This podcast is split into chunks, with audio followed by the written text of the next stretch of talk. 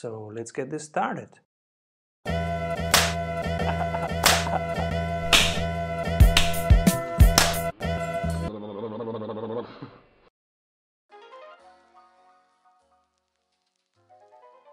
why is in the bottleneck why there is the bottleneck in the C in the closing so this is just a symbol but it's a great question because it gives me the chance to explain the theory behind the model so the theory of constraints is it called TOC is a very helpful theory from somebody that was studying production and now this is also the second question. Can you give an example from operations and factory?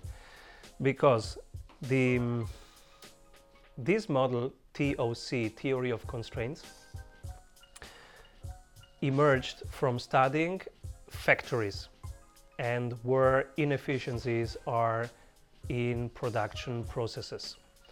So the man who studied this is called Eliyahu Goldratt and he wrote a series of books about his analysis and also his solutions and theory, the theory of constraints.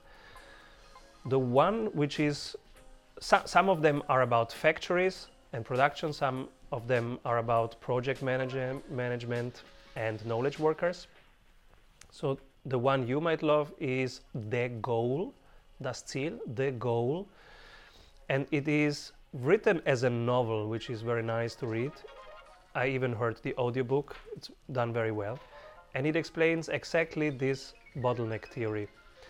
It says, the theory of constraint, TOC, says every output creation process, which means every value chain, has in every moment one bottleneck. And the one bottleneck is the single weakest part of the chain. And now, while many managers and many management consultants always go into raising the productivity of all the five fields, he went into the opposite direction and says, hey, let's wait a moment. Maybe if we do too much at once and we lose lots of energy and we are distracted. What if we make an analysis of the current value chain and then find the one bottleneck? And here, to answer your question, it's just a symbol. I did it at C, but the bottleneck will be in, in attract, in nurture, in closing, in delivery, in retaining at different points. So just make the X uh, where the current bottleneck is. And I just had to, to do one as a symbol and I put it in the middle because I thought it's aesthetically better to have that in the middle. But um, it's just a symbol.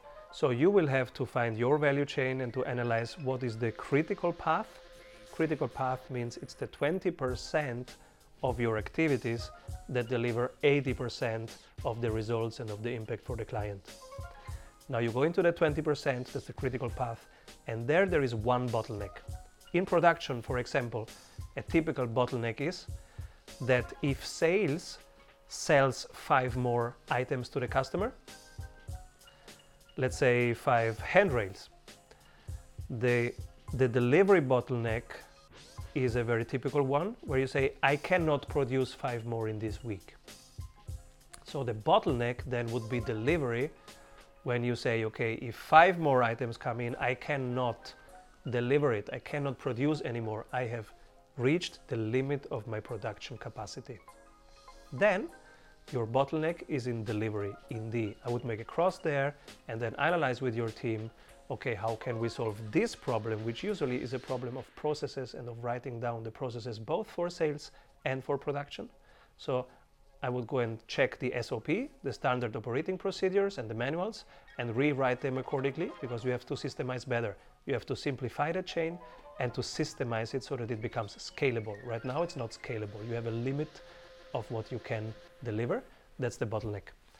And then in this theory, which is also the, the explanation of your questions about operations and factory. In this theory, you would first solve that, which is writing down the systems, and then you would do everything else, which could be improvement of HR, improvement of machines, improvement of skills, whatever.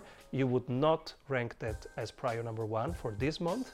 You would first solve the delivery problem, and then analyze okay, which skills do the people need, or which instruments do the people need, or whatever else you want to improve, you would do it after the first bottleneck is solved.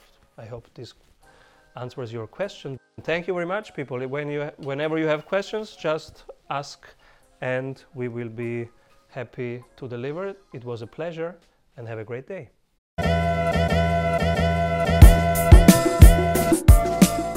Entrepreneurial freedom is awesome.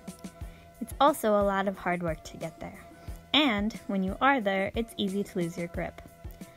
Our community of 16,000 entrepreneurs is getting stronger and stronger every week because we amplify each other. We share what works and drop the rest. We test, refine, improve. Check strategysprints.com to build up your business and have fun doing it.